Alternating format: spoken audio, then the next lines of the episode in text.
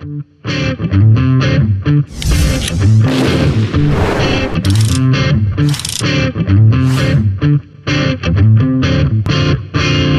Добрый день, с вами стрим Револьвер на канале Insider Life. Меня зовут Роман Доброхотов, я шеф-редактор издания Insider. И сегодня наш гость — это Александр Невзоров, который осужден буквально пару дней назад был на 8 лет лишения свободы за то, что он говорил правду о российской армии. В этом смысле мы с Александром коллеги. Я осужден по той же самой статье. Вернее, на меня было заведено уголовное дело, я не очень следил. Вероятно, я тоже уже осужден посажен, расстрелян, закопан и так далее. Стрим имеет такой немного арестантский уклад. Как я понимаю, весь смысл этого всего мероприятия с заочными арестами, осуждениями и так далее в том, чтобы мы никогда не вернулись э, в Россию. Соответственно, мой первый вопрос, когда Александр Невзоров вернется в Россию? Ну, вообще я не предполагаю возвращаться. В каком-то большом, серьезном смысле я лично туда не вернусь. То, что, возможно, мне когда-нибудь туда придется заехать для того, чтобы свести кое-какие счеты и решить кое-какие дела, это нельзя исключать. Но ни малейшего желания возвращаться в Россию и ни малейшего намерения даже после круши, даже после смерти Путина, даже после всенародного прозрения и ликования, даже после того, когда все, кто пытались остановить эту войну и говорили о ней правду, будут вознесены в ранг национальных героев, как это мы видели неоднократно на примере перестройки и возвращения всех, кто был выслан и выдавлен из страны в СССРовские времена. Я не буду больше жить в этой стране и не хочу иметь с ней ничего общего она неисправима, она неисцелима.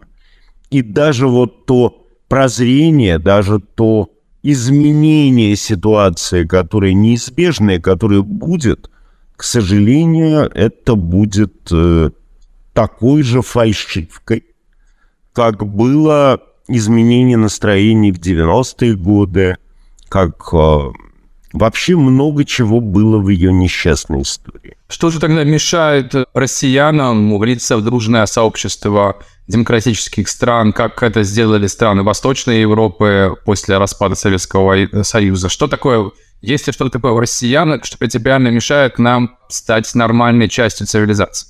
Ну, вы задаете мне тот же вопрос, который мне задавали, например, во время моего последнего канадского тура. Огромные залы вы задаете мне тот же вопрос, который мне задают постоянно, как будто бы я знаю на него ответ. У меня есть на него ответ, но он никого не устраивает. И никто с ним не соглашается. Я объясняю, что, разумеется, объяснять эту всю дикую ситуацию, эту цикличность неизбежного возвращения зла – эту неизменность восстания из могил упырей и захват ими власти, это возвращение крови, это возвращение репрессий на протяжении многих веков, потому что ведь Россия всегда была диктатурой, она была диктатурой при Романовых, она была диктатурой при Совке, она является диктатурой сейчас. То есть мы видим, что все время работает некое свойство – все время работает некое проклятие. Что является переносчиком этого проклятия? Разумеется, русские люди ничем не отличаются от любых других людей на Земле. Утверждение, что они имеют какие-то особые повреждения или особенности генома, во-первых, бредово само по себе с точки зрения генетики и не может обсуждаться, а совсем для глупых я объясню, что Например, та же самая картина Бучи, которую мы недавно имели. Знаем, что участниками тех преступлений, которые творились в Буче, были люди далеко не только русские по э, паспорту и по своей этнографической приписке. Там были все.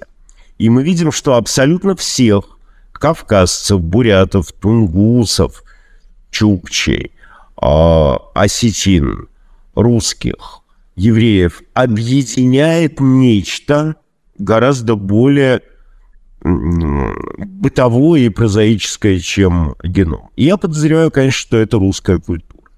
Что она выглядит вот так симпатично, она вроде бы про какие-то бесконечные страдания, всхлипы, ахи-охи, она вроде бы просто депрессивная и а, такая мертвогенная культура, но на самом деле вот этот вот расизм глубочайший, этот шовинизм, это убежденность в собственном праве насиловать, топтать, решать судьбы народов, сжигать аулы, покорять города, выжигать целые страны. Вот я думаю, что все равно переносчиком этого свойства является культура. У меня нет другого а, объяснения.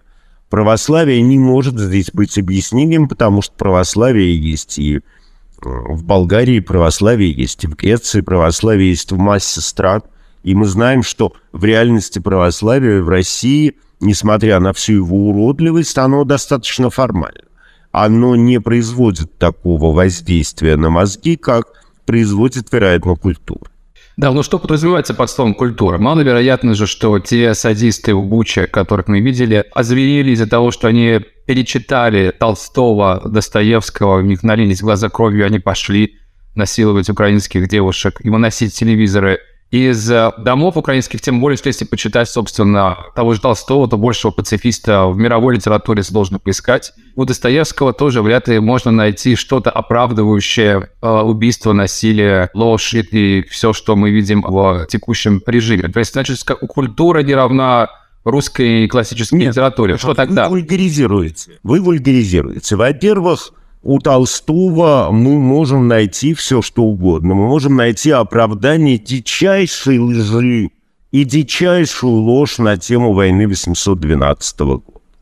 Мы видим абсолютную, совковую, такую герасимовскую, шойговскую ложь по поводу Бородинского сражения. Мы-то знаем теперь, что это было проигранное сражение, что, отступая, Кутузов – бросал 30 тысяч раненых на обочинах дорог и в полусгоревших деревнях, оставляя их на милость победителя. И отступая в панике, в бегстве, он сочинял победную реляцию а, царю о том, что вот Виктория. Мы знаем, что Толстой, который писал «Войну и мир», написал феноменально лживое произведение, которое работала во многом и во многом работает именно как переносчик того же самого шовинизма.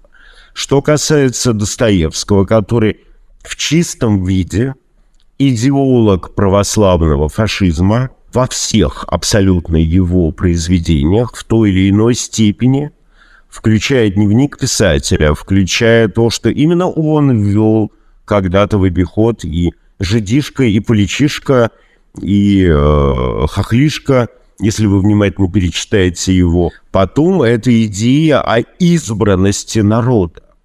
Ведь эта идея тоже транслировалась именно Достоевским. Достоевский исключительно фальшивая и исключительно, я бы сказал, патологическая гнида, которая напрямую это все транслирует. У него создан имидж некоего страдальца и сострадальца – на самом деле под всем этим все равно глубочайшее убеждение в превосходстве нации, народа, расы, вот русской расы, да, над всем остальным миром.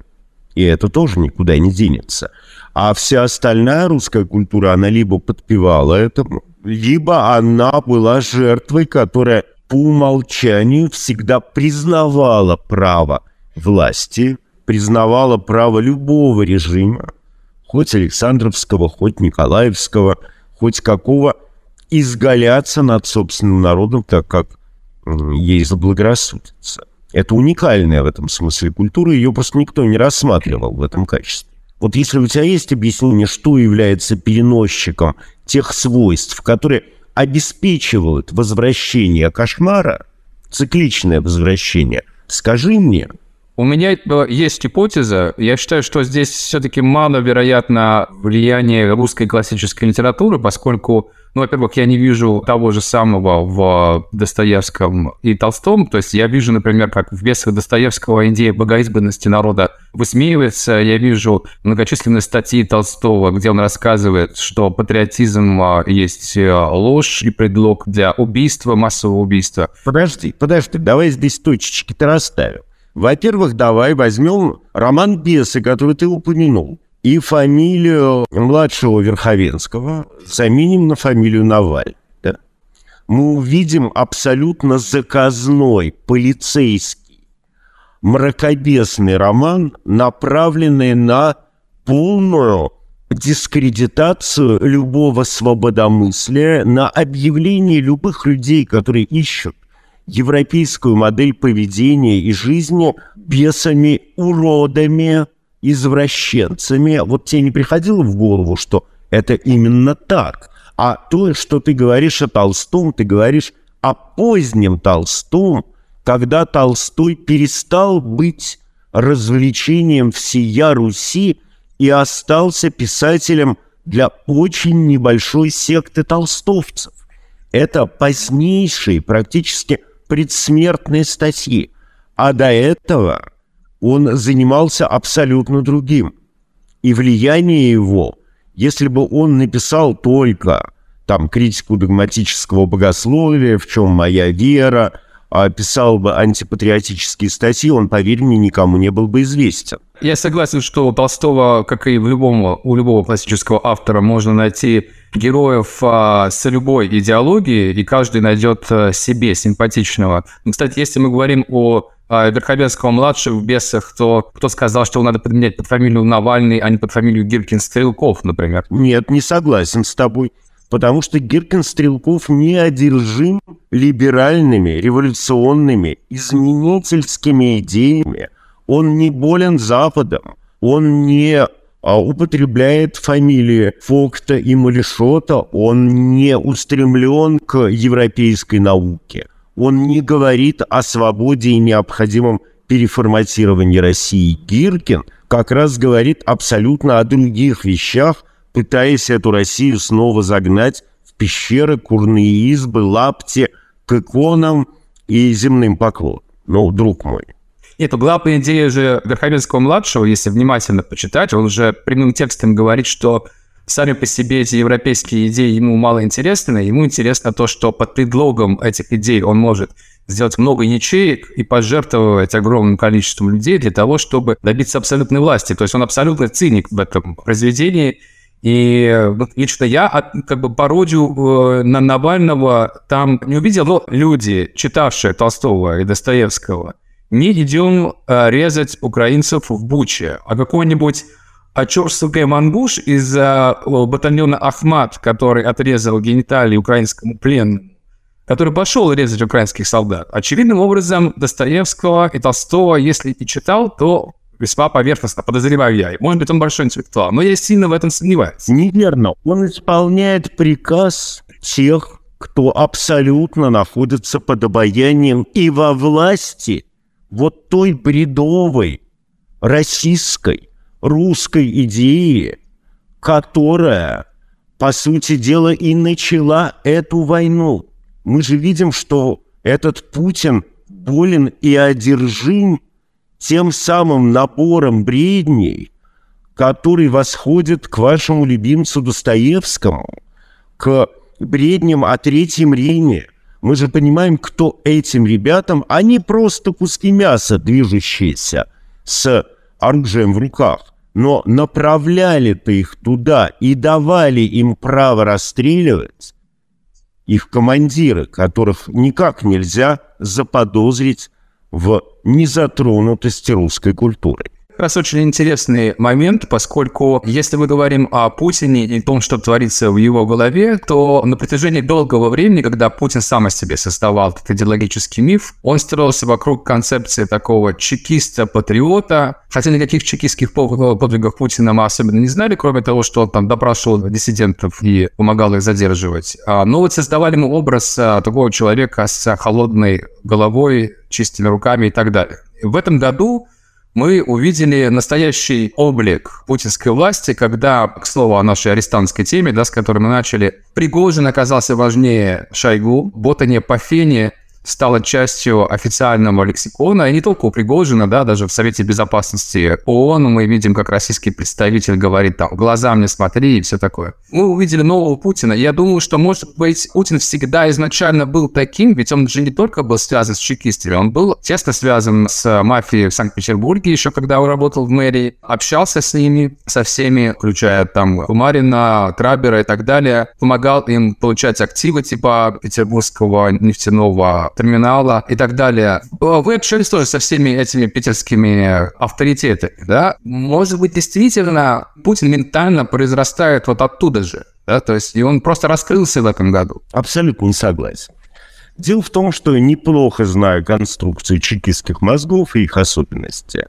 Я с большой легкостью могу вычислить э, чудовищное влияние на эти мозги вот именно того самого конспирологического российского шовинистического бреда, который он сейчас демонстрирует буквально в каждой своей фразе. Он действительно, я всегда говорил, что мозг чекиста – это очень легкая добыча для попов. Знаешь, вот вообще в Комитете государственной безопасности был такой генерал Курков, это как раз были 90-е годы, он возглавлял. И вот один из его замов – он категорически запрещал следователям слушать своих подследственных. Знаешь почему? Догадывайся. Он э, подследственный имел право говорить только «да» или «нет». Если подследственный начинал говорить, следователь обязан был прервать допрос или выйти из кабинета. Потому что очень сильно подпадали под влияние своих же жертв вот этих интеллигентов, одержимых во многом тогда бредовыми идеями державы, России, которую мы потеряли, у батюшки царя, Белой гвардии, православия.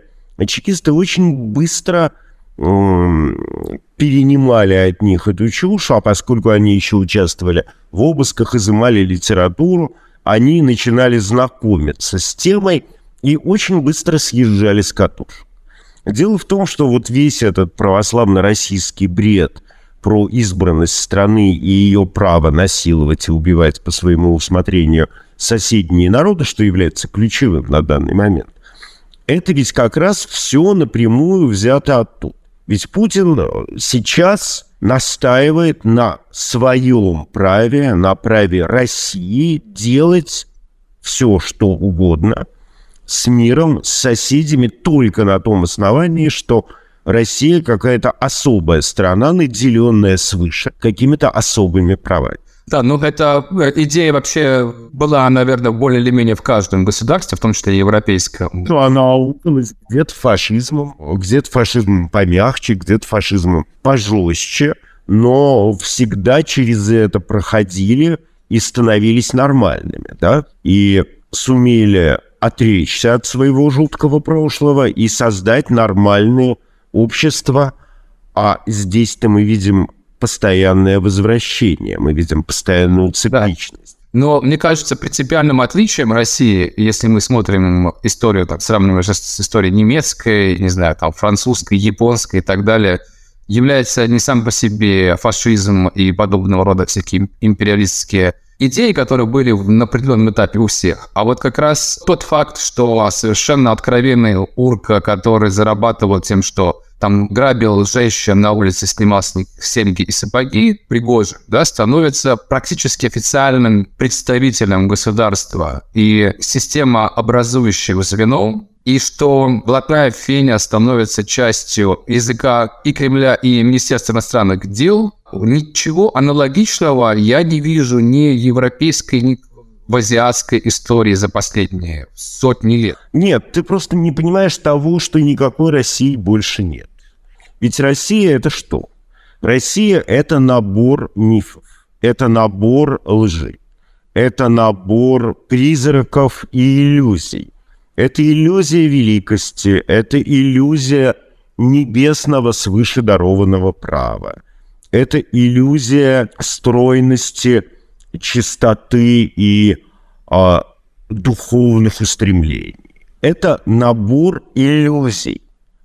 И вот все эти иллюзии убиты, погибли и закопаны в буче, в песочных ямах вместе с трупами украинских детей. Мы видим, что разрушилось все, и на этом, на этих руинах, на этих развалинах совершенно естественным образом выпрыгивает Пригожин. А Пригожин – это последняя надежда Путина – Другое дело, что он готов принести в жертву этот вот сверкающий высокий образ империи с двуглавыми орлами, триумфальными арками, с эполетами, аксельбантами, а, усиками, проборами офицерской чести. Он готов принести это в жертву только ради того, чтобы выиграть эту проклятую войну. Да, но здесь, мне кажется, есть интеллектуальная ловушка определенная в том, что многие по Путину и его идеологии судят о мышлении э, большинства россиян, как будто бы кто-то действительно делегировал Путину право говорить за всех россиян, и как будто бы он действительно выбран на настоящих конкурентных выборах, россияне сказали ему, да, то, что ты говоришь, мы думаем точно так же. Но посмотрите, что делают с теми людьми, которые смеют сомневаться в правильности идеологии, да, вот кого-то арестовывают заочно как-то, а кого-то вполне очно, как там условного Карамурзу или там Михаила Кригера, Яшина и так далее. Почему вообще мы можем приписывать россиянам, э, русской культуре вот эти безумные идеи, которые сейчас транслируются а, от лица Путина, Пригожина и всей этой гоп-компании? Можем и более того обязаны. Потому что одно дело умствование и разного рода интеллектуальные эскапады, другое дело реальность, с которой мы имеем дело. Мы видим, что ничто не мешает Путину вести войну. Мы знаем, что для любого диктатора, для любого оккупанта, для любого спятившего правителя, шизофреника и захватчика основная база поддержки и его фундамент находится в его так называемой родной стране. И мы видим, что никакого реалистического сопротивления Путину на данный момент нету. Мы понимаем, что да, может быть, фанатиков, шизофреников 3%, путинистов, больших любителей войны. Но мы-то видим, что все остальные 97% безмолвствуют. А это безмолвие – это тоже соучастие в войне. Те, о ком ты говоришь, это единицы – те, кто, ну, чуть поменьше медийным рангом, но столь же прекрасные, отважные люди, которые сейчас реально сидят в тюрьмах, и тот э, великолепный истопник, кочегар из-под Вологды, и э, петербургская девочка Саша Скочеленко, и еще, наверное, 3-4, даже 5 десятков великолепных людей. Ну, слушай, ну это 5 десятков – на 140 миллионов. То есть да, мы говорим о том, что все действия Путина, по сути, совершаются с абсолютного ведома и одобрения народа. Ведь, эм, как я абсолютно справедливо заметил у себя в телеграм-канале, подписывайтесь, кстати. Ты подписан? Нет, если честно. Но, может быть, подпишись. Вот безобразие. Вот подпишись. А, я совершенно справедливо ответ заметил. И это было очень точное замечание, что ведь россияне и о Буче, и о Мариуполе, и о последних ракетных ударах по жилым домам, и вообще о всех преступлениях, они не боятся. Они не боятся узнать правду. Они боятся только одного, что общеизвестным станет, что они эту правду знают. А сейчас действительно и на уровне интернета, и на уровне сарафанного радио, и на уровне шепотков в школах и в очередях сейчас ничто, вспомни, да, даже правду об афганской войне уже через год знали все, хотя тогда еще меньше было коммуникационных возможностей. Все знали о том, что творилось во время вторжения в Чехословакию, хотя Тогда дол толком вообще не было ничего. То есть я подозреваю, что они знают это все.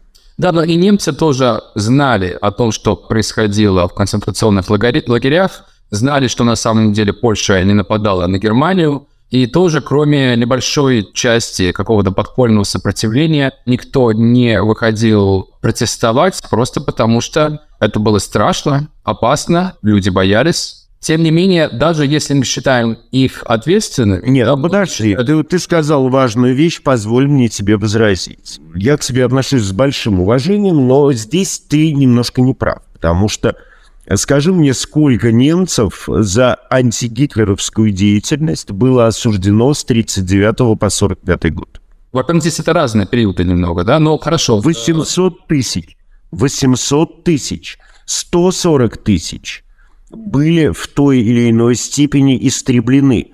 Было задействовано последовательно три программы, включая самую худшую, эту Нихтенабель, да, «Тьма и мрак» или «Тьма и безвестность», когда специально были уничтожаемы наиболее знаковые персонажи э, немецкой нации, которые не то что были против войны, они были недостаточно за нее.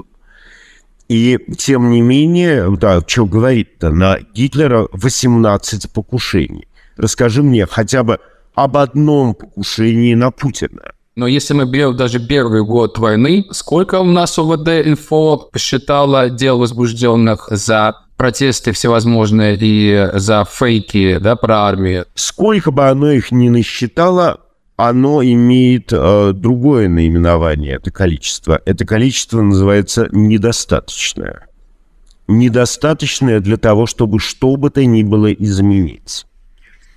Поэтому э, мы видим, что Германия, конечно, безусловно, гитлеровская Германия сопротивлялась, сопротивлялась гитлеризму активнее, чем а, сейчас путинская Россия сопротивляется Путину. И это непреложный, увы, весьма неприятный факт. Ну, возвращаясь к вопросу о идеологии, ценности и, и прочем, что может быть таким драйвером подобного фашистского поведения государства. Э, здесь есть еще одна э, у меня гипотеза, которую сейчас э, разделяют, как я вижу, многие профессиональные врачи-психиатры, о том, что Путин управляет не столько какие-то особые ценности, сколько его простой психиатрический диагноз, а именно психопатия. И если смотреть на Путина именно как на психопата, одержимого властью, многие вещи становятся а, гораздо более рационально. Да, то есть, потому что когда мы слышим эм, возражение о том, что зачем Путину было вообще нападать на Украину, если это не особенно помогало ему крепиться во власти и, в общем, политически не было нужно. Как, если мы смотрим на Путина как на психопата, оказывается, все гораздо проще, потому что мы же не задаем маньяку-насильнику вопрос, зачем ты пошел, изнасиловал и зарезал эту девушку, если ты мог познакомиться с ней на Тиндере, и тебе бы не угрожало бы, ты бы занялся сексом, и тебе бы не было за это ничего плохого. Да? Это глупый вопрос, потому что для психопат получает удовольствие от риска, да, он получает удовольствие от насилия, от садизма. Позволь возразить. Во-первых, давай реабилитируем слово «психопат». Психопат не является психиатрическим обозначением какой бы то ни было болезни. А психопат – это всего-навсего, это не диагноз, это не э, перверсия, это не э, деменция, это всего-навсего фиксация – некоего набора не патологических, но своеобразных свойств характера и личности. У Путина, вероятно, совершенно другой. Он не похож на психопата. У него можно говорить о, о других, иных, скажем так, существенных патологиях, которые уже действительно находятся в видении психиатрии. По крайней мере, я эту точку зрения знаю. Но я думаю, что ведь болезни же бывают, друг мой, ты понимаешь, да, не только физиологического происхождения, болезни бывают идеологического происхождения. И вроде бы на первый взгляд не имеющие никаких физиологических проблем мозга, а с абсолютно здоровыми полушариями и подкорковыми структурами люди демонстрируют психиатрически патологическое поведение в том случае, если они являются исповедниками либо крайне шизофренических по своей природе взглядов Это мы видим на примере всех религиозных фанатиков. Это мы видим на примере так называемых мучеников. Мы это видим на примере большинства полководцев и военачальников прошлого, да и настоящего тоже. Эти люди убеждены в своем праве именно потому, что существует идеология, которая им это право делегировала каким-то образом. И эта идеология при наличии небольшого интеллекта, при наличии малого жизненного опыта может действительно вылепить а, любое патологическое поведение, при этом мозг, непосредственно мозг персонажа будет здоров.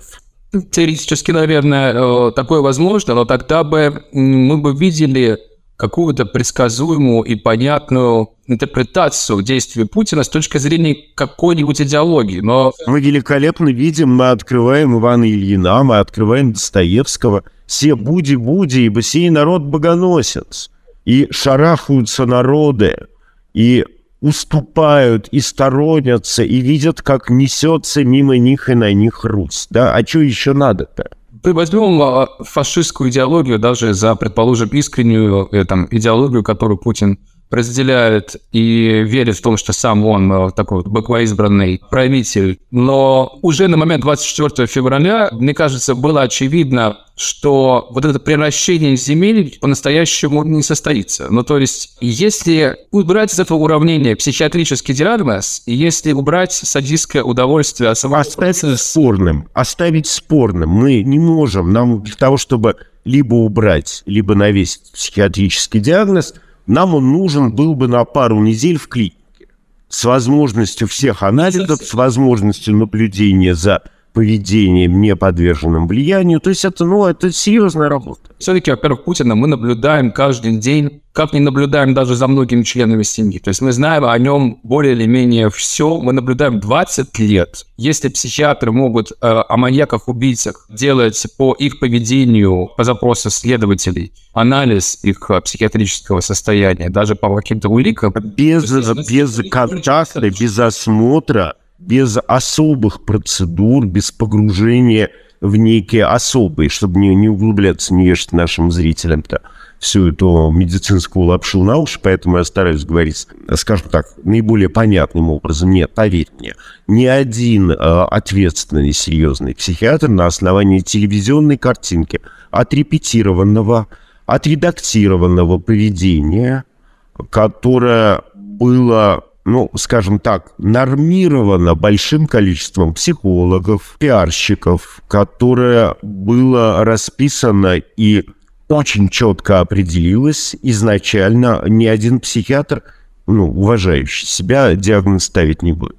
Нет, ну, конечно, всегда лучше иметь доступ к пациенту, но мы знаем же примеры во многих странах совершенно официально. Врачи-психиатры работают вместе с полицейскими, когда им нужно составить психиатрический портрет э, серийного убийцы, и улик довольно мало, но нужно понять, предсказать его логику поведения. И для этого нужен профессиональный врач, который понимает, что очевидно речь о каком-то отклонении, но каком именно это нужно понять для следствия. Я сейчас просто приведу пару примеров. Вот, то есть возьмем, читаю просто книгу Путина от первого лица. И раз, там история про то, как какая-то секретарша Путина приходит и рассказывает то, что умер его любимый пес и у Путина ни один мускул не двигается на лице, он говорит, да, ну, ясно, продолжает работать. И она рассказывает с восторгом о том, а, она ему спрашивает, вам, наверное, уже кто-то об этом доложил. Он говорит, нет, нет, вы, я, вы первый, от кого я это услышал. И продолжает спокойно работать. И она потом рассказывает всем, что вот, вот этот человек, да, он как умеет концентрироваться, и какая воля у него, что он, значит, у него не, не было никаких эмоций на лице, а когда эти же строки читает психиатр, он говорит, послушайте, это же типичнейшая картина классического психопата. Ты не прав, ты не прав. А дело не в этом. Дело в том, что самообладание, выдержка – это важно и непременно обязательно для каждого человека. И ты знаешь, если бы мне сообщили некую трагическую и крайне болезненную шандарахнувшую меня по мозгам новость, то, возможно, перед какой-нибудь секретаршей я бы тоже продолжил бы хладнокровно писать, подняв на нее один раз глаза. Я никогда не позволяю себе демонстрировать эмоции. Ну, вероятно, это питерская черта. И в данном случае я тоже не вижу никаких причин на основании вот этой реакции. Ну, просто одна из деталей, да? Но если мы а, посмотрим все вот эти 20 лет опыта нашего контакта с пациентом, то огромное количество вещей стоит на свои места. Например, отравление Навального, Карамурзы и особенно Дмитрия Быкова, который, ну уж точно никаким образом не угрожал политической системе в тот момент. Но покушение на Быкова с помощью химического оружия, я не вижу никакого рационального объяснения, зато вижу прекрасное психиатрическое объяснение. Если бы я был человеком, наслаждающийся своей властью и просто получающий эротическое наслаждение от э, устранения своих врагов, я бы обязательно устранял их именно с помощью новичка, и обязательно устранял бы тех людей, которые мне просто не нравятся, потому что они про меня пошутили. Вот это классическая такая психиатрическая вещь, не политическая же, разве так? Это не обязательно психиатрическое. По поводу отравления Быкова, как ты знаешь, я очень долго в это не верил. Но меня убедил Грозев через Юлию Латынину. Я допускаю, что да, это, скорее всего, действительно было отравление. И это отравление не имеет рационального объяснения. Я виноват во многом перед Димой, что я так по поводу этого отравления зло шутил, говоря, что на самом деле причиной было 184 скалопа, а совсем даже не маленькая доза яда. Я был, скорее всего, неправ. И я здесь, да, да, теперь, уже теперь, пойми, вот теперь, когда мы видим, до какой степени легко Путин уничтожает десятками тысяч людей – не задумываясь над тем, что он вытворяет. Но дело тоже, вот я бы все так в, напрямую в психиатрию бы не сгребал. Я думаю, что он руководствуется теми же самыми идеями о том, что высшее предназначение русского человека, высшее предназначение россиянина – это погибнуть, исполняя волю царя, исполняя волю императора, погибнуть во имя торжества идей и величия страны. Он вполне искренне может считать, что да, это действительно большое счастье для тех людей, которые все равно сдохли бы от наркотиков, водки, попали бы в ДТП. Здесь он демонстрирует не психиатрическое поведение. Здесь как раз его патология имеет абсолютно а, условно-рефлекторную внешнюю культурологическую основу и происхождение от внешних культурных факторов. Вот их так, этих царей в России всегда воспитывали. Хорошо, ну мы очень много говорим о причинах всего происходящего, но мы совсем ничего пока не сказали о том, а что, собственно, можно с этим всем сделать. Ну, то есть понятно, что сейчас все поддерживают Украину в войне, и, но и если поговорить с самими украинцами, их, конечно, на самом деле судьба России мало беспокоит, им нужно, чтобы Россия просто свои щупальца убрала с украинской территории, в том числе с Крыма и Донбасса. А что будет дальше с Россией происходить, им совершенно не важно. Очень важно. Они прекрасно понимают, что судьба и судьба огромного количества украинцев, которые сейчас гибнут в боях, которые сейчас э, умирают под ракетными обстрелами, зависит от того, насколько в России возможно обрушение диктатуры, возможно изменение настроения, потому что нет у Путина другой основы, кроме народного единства, кроме того сплочения – вокруг шизофренических идей. Именно поэтому мне прописывают срок 8 лет. Именно поэтому в ближайшие дни такой же срок дадут Нике Белоцерковской. Именно поэтому такой же срок имеешь ты, потому что они панически боятся разрушения вот этого власти, да, режим. Они боятся разрушения этого фундамента, боятся серьезных антивоенных настроений, потому что любые волнения, любые антивоенные настроения немедленно подорвут их все возможности.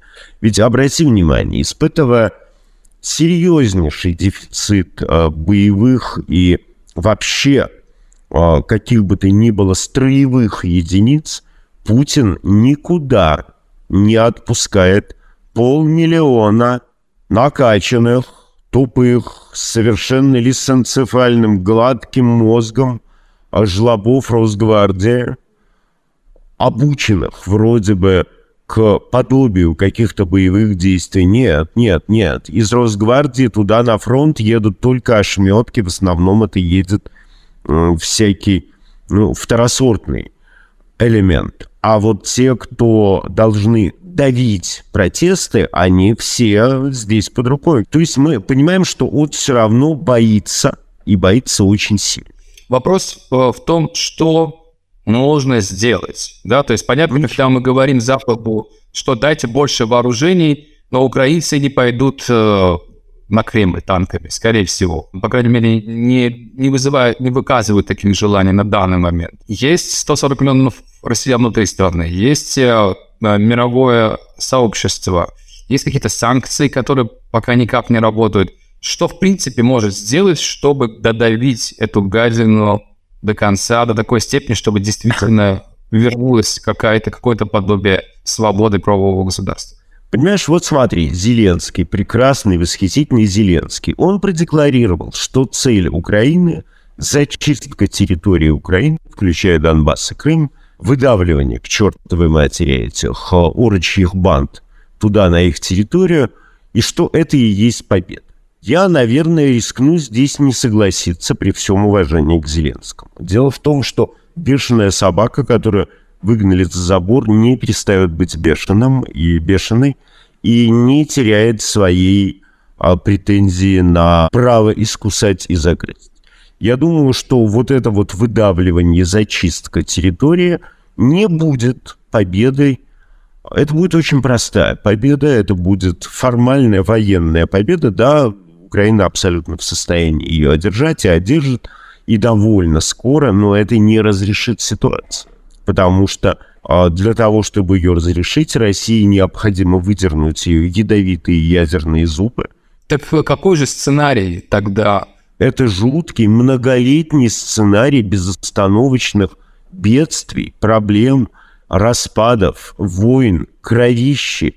Очень не скоро а мы все вернемся к тому, что, если вообще когда-нибудь вернемся, к тому, что жизнь может быть безоблачной, милой, без э, взрывов, кровищи, без насилия и арестов. Нет, Путин идиот. Он открыл ящик Пандоры, он, оказавшись в блоке управления реактором, стал нажимать кнопки, смысла которых он вообще не понимает, и вызвал те реакции, те процессы к жизни, которые да ему и самому уже никогда не удастся остановить. Я боюсь, что мы все вступили в крайне тяжелую пору, и вот в эту небольшую, небольшую вороночку, небольшую по меркам планеты, вороночку украинской войны будут засасываться все новые и новые и новые страны, новые и новые обстоятельства – то есть вот э, просто выдавливание орков за пределы государственной границы Украины, к сожалению, сейчас э, будет только формальным решением вопроса. Есть у нас конкретные исторические примеры того, как государства переставали быть диктатурами. По большому счету, они разветвляются на два древа сценариев. Один случай – это военная оккупация, как в случае с Германией, Италией, Японией, еще другие есть примеры. Либо это примеры революции или гражданских войн, когда основной субъект изменений был внутри страны. Что больше похоже на реальность для российского будущего? Ты знаешь, я думаю, что здесь, возможно, будут пущены в ход все варианты, потому что Россия – это тот гнойник мира, э, с которым, который, в общем, необходимо вылечить, и который необходимо полностью переформатировать, который доказал свою опасность, доказал свое нежелание соучаствовать в цивилизационном процессе, свою неспособность изобретать, строить, я имею в виду строить не там а, бизнес-центры или а, супермаркеты, а строить в общечеловеческом смысле, строить здание цивилизации. Что Россия все равно будет одержима теми бредовыми идеями, которые лежат в основе ее культуры. и которые никуда и никогда не денутся, потому что у этой русской культуры, как выясняется, везде очень много защитников. Никто не хочет понять, что всякое явление должно иметь свое отчетливое и понятное происхождение. Всем кажется, что Толстой — это про пацифизм и гуманизм, а Достоевский — это про сострадание, а Лермонтов — это про то, как хорошо в чеченских селах улыбнуться знакомому чеченцу или его девушке. Да? Мы все все понимаем, да? И я боюсь, что вот э, непосредственно носитель этого зла, он останется в неприкосновенности, вылупятся новые яйца, из яиц вылупятся новые, новые змеи, они вырастут, станут трех-пятиглавыми и снова поползут в сторону цивилизации с тем, чтобы ее все-таки загрызть. Ну, и все-таки, если бы был какой-то тотализатор, можно было бы просто оценить вероятности разных сценариев. Все-таки Путин скорее умрет своей смертью от старости, как его отец в 80 с чем-то лет, или он будет э, арестован международной коалиции и отвезен в Гагу после военной оккупации, осужден как военный преступник, либо он, как Каддафи, кончит жизнь на Красной площади, растерзанной толпой с куском арматуры в заднице. Это три совершенно разных сценария несовместимых друг с другом. То есть какой-то из них надо выбирать. Нет, ну есть, есть 30 сценариев, э, скажем так, любой из них э, высоко вероятностен, и вместе с тем сценария, о котором мы могли бы сказать, что он наиболее вероятностен, мы не можем найти. Потому что малейшие изменения, малейшие подвижки, позор на фронте, очередное отступление, какой-нибудь дикий факт, чья-нибудь жуткая и воспламеняющая народ смерть или э, судьба.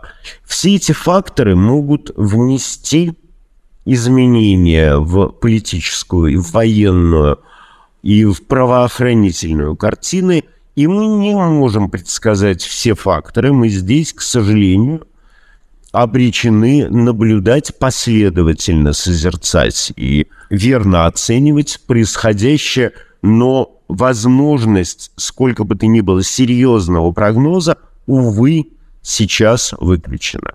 Военная победа Украины будет, да, это может. Просто если исходить из того, что некая вот эта культурная основа, которая передается с поколения в поколение, останется и после смены власти, это картина, сильно демотивирующая самих же россиян, да и мировое сообщество. Получается, тогда какой смысл вообще участвовать в каком-то пускать под откос поезда и бросать бутылки с зажигательной смесью в военкоматы, если власть все равно реинкарнируется на этой территории каким-то образом. Совершенно верно. Ну, не забывай про храбрецов и романтиков.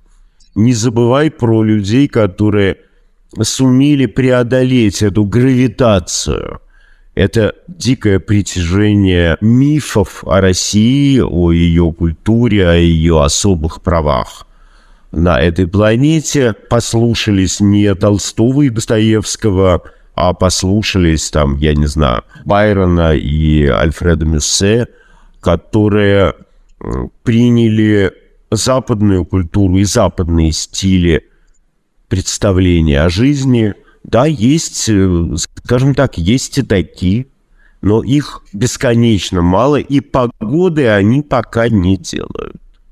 Ну, существует вообще сценарий, при котором э, гравитацию это сможет преодолеть не отдельные интеллигенты, а общество, да, то есть какой-то, может быть, маловероятно, один процентный сценарий, но при которой новая власть делает что-то, это такие новые правила игры института, в результате которых новое поколение – оказывается денацифицирована и демилитаризована ментально, да, и вырывается из этого притяжения. А зачем этому новому обществу тогда название Россия? Зачем этому новому обществу ее история? Зачем новому обществу эти мифы и культ всего того, чем является Э, историческая и современная Россия, зачем этому новому обществу все это? Лично для меня э, интересен любопытный вопрос. Вот на этой территории, те 140 миллионов и огромное количество разных там народов, национальностей и так далее, хотят иметь какое-то будущее. Они хотят понимать, существует ли последовательность действий и изменений институтов, в результате которой у них на их территории будет правовое государство для их детей. Они не хотят иметь правовое государство. Они ненавидят право. Они ненавидят прогресс, они ненавидят э, комфорт, современность, потому что культура, которая их воспитала, которая растворена во всем, не только в школьной программе, не только в особых фильмах, не только в культе победобесия, бессмертных полков, к бесконечного расковыривания раны с блокадой, а, бесконечного расковыривания всей исторической лжи, начиная с вранья о варяге и продолжая 28 панфиловцами, ведь ничего другого нет, да, вот они не хотят. И мы сейчас видим, что они не хотят и своей роли в этой ситуации, потому что каждый промолчавший, каждый струсивший – это военный преступник. И мы сейчас имеем сотню миллионов военных преступников как минимум. Немцам для того, чтобы преодолеть вот эту, вот эту жуть, которая открыл в них и возбудил Гитлер, при том, что мы понимаем, что немецкая культура ведь она же тоже далеко не так безобидна. И что гитлеризм и нацизм возникли из работ э, Гейна, Гёте, из, как ни странно, из работ очень националистических, шовинистических а братьев Грим. Мы их знаем по сказкам, но в реальности братья Грим писали и создавали э, чудовищно нацистские, российские вещи, которые тогда так не оценивались. Это было просто, скажем так, воспринято как некое национальное самосознание. Потом не забывай, что есть там всякие еще Гегеля и есть э, все остальное. Более того, если мы посмотрим внимательно, мы увидим, что из всех инквизиций мира самыми свирепыми э, была, самой свирепой инквизиция была не испанская, как все предполагают, а именно германская. Более того, если мы откроем Малиус Малификар, молот ведьм, то мы увидим, что и Шпренглер, и Инститорис оба немцы. Люди, которые составили самую чудовищную, наверное, из всех книг в истории человечества, книгу, которая на протяжении многих веков была основой права, учебником того, как нужно убивать и пытать женщин. Да, и все заключается, что вывод о том, что россиянам не нужно правовое государство, и им не нужно убивать, крошить, насиловать, властвовать, строится, получается, только на том, что мы не видим, как эти несчастные пенсионерки из Ивановской области идут э, вешать э, политруков э, на фонарях своих деревень. Можно, конечно, переориентировать в другую сторону. Но это серьезная, большая политическая работа, которую делать некому. Я все просто хотел выйти. Давай потихонечку заканчивать, потому что мне сейчас еще надо будет ехать в свою деревню. Тут извилистые горные дороги, и у нас снежок. Да, я просто хотел выйти на позитивную ноту в конце. Ну, будем считать, что тот факт, что ярость русского народа все-таки можно направить в другую сторону, будем считать оптимистическим выводом, многообещающим для нас всех. Весьма, весьма, дорогой друг. Insider Life. Подписывайтесь, ставьте лайки, подписывайтесь на телеграм-канал Александра Невзорова и на канал Инсайдера. У нас сейчас это основное информационное оружие.